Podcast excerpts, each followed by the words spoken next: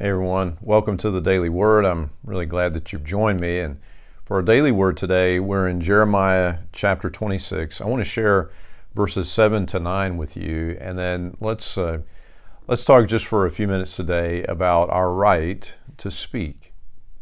So, hear the word of the Lord. The priests, the prophets, and all the people listened to Jeremiah as he spoke in front of the Lord's temple. But when Jeremiah had finished his message, saying everything the Lord had told him to say, the priests and prophets and all the people at the temple mobbed him. Kill him, they shouted. What right do you have to prophesy in the Lord's name that this temple will be destroyed like Shiloh? What do you mean, saying that Jerusalem will be destroyed and left with no inhabitants? And all the people threatened him as he stood in front of the temple.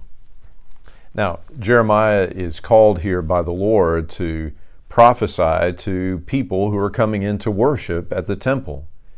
And I think this is a good reminder. We could think of these folks as what we might call churchgoers.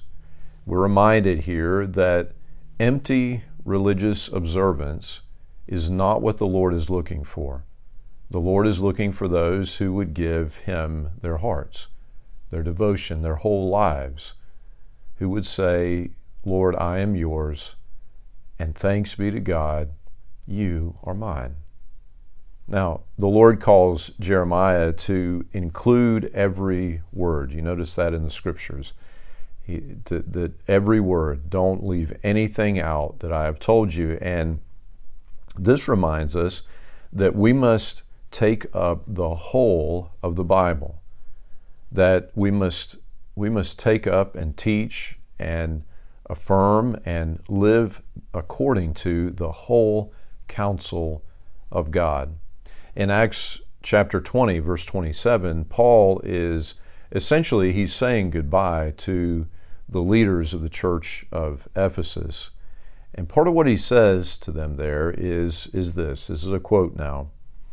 For I did not shrink from declaring to you the whole counsel of God. We can't just pick the scriptures that we like and lay the others aside. We can't just pick the scriptures that fit our beliefs. We can't just pick what we think people can accept from God's Word.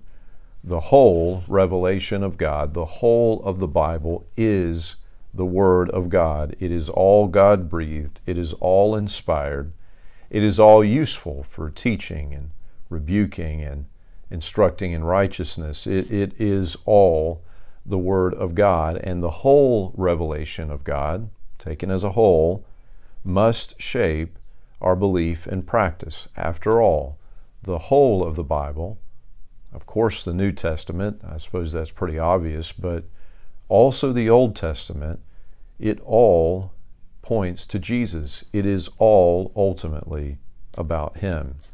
Now, we see that Jeremiah's authority, his right to say the things that he is, that that right is challenged there in, in front of the temple. Now, there's no argument given. There's no one who's arguing that what he says is not right, and here's why it's really just it's not about the validity of his message as much as they don't like his message and so they challenge his right to say it. It's interesting i think that jesus authority was actually questioned in essentially the very same spot. We read this in mark chapter 11 uh, beginning in verse 27 again they entered jerusalem as Jesus was walking through the temple area, the leading priests and the teachers of religious law and the elders came up to him. They demanded, By what authority are you doing all these things? Who gave you the right to do them? I tell you, I'll tell you by what authority I do these things if you answer one question, Jesus replied. Did John's authority to baptize come from heaven or was it merely human? Answer me. They talked it over among themselves. If we say it was from heaven, he will ask why we didn't believe John. But do we dare say it was merely human? For they were afraid of what the people would do, because everyone believed that John was a prophet. So they finally replied, We don't know. And Jesus responded, Then I won't tell you by what authority I do these things. Jesus had gone into Jerusalem. He had he had cleansed the temple. He tossed out the money changers. He said, by God's word, he says, this is to be a house of prayer for the nations, and you have made it into a den of robbers, right? Now, friends, we know that still today, uh, our right to speak and speak the whole counsel of God is being challenged. We thank God for our First Amendment rights in our country. Those rights must be preserved and protected.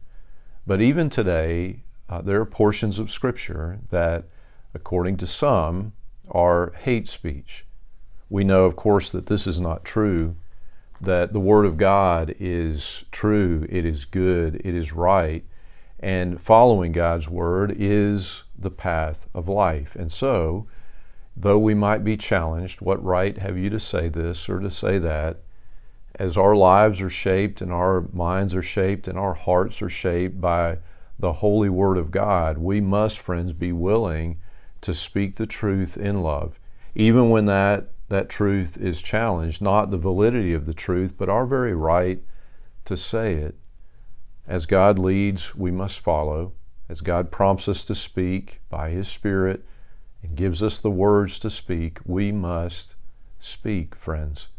We must press the truth of God, the light of God, into this world that is in such darkness and chaos, friends. Let us be willing to speak as God calls, just as Jeremiah was, and so many after, though we might be challenged. The Lord's word proves true. Thanks be to God. Amen. Amen. And friends, until we have a chance to speak again, I pray that God would bless you and that He would keep you.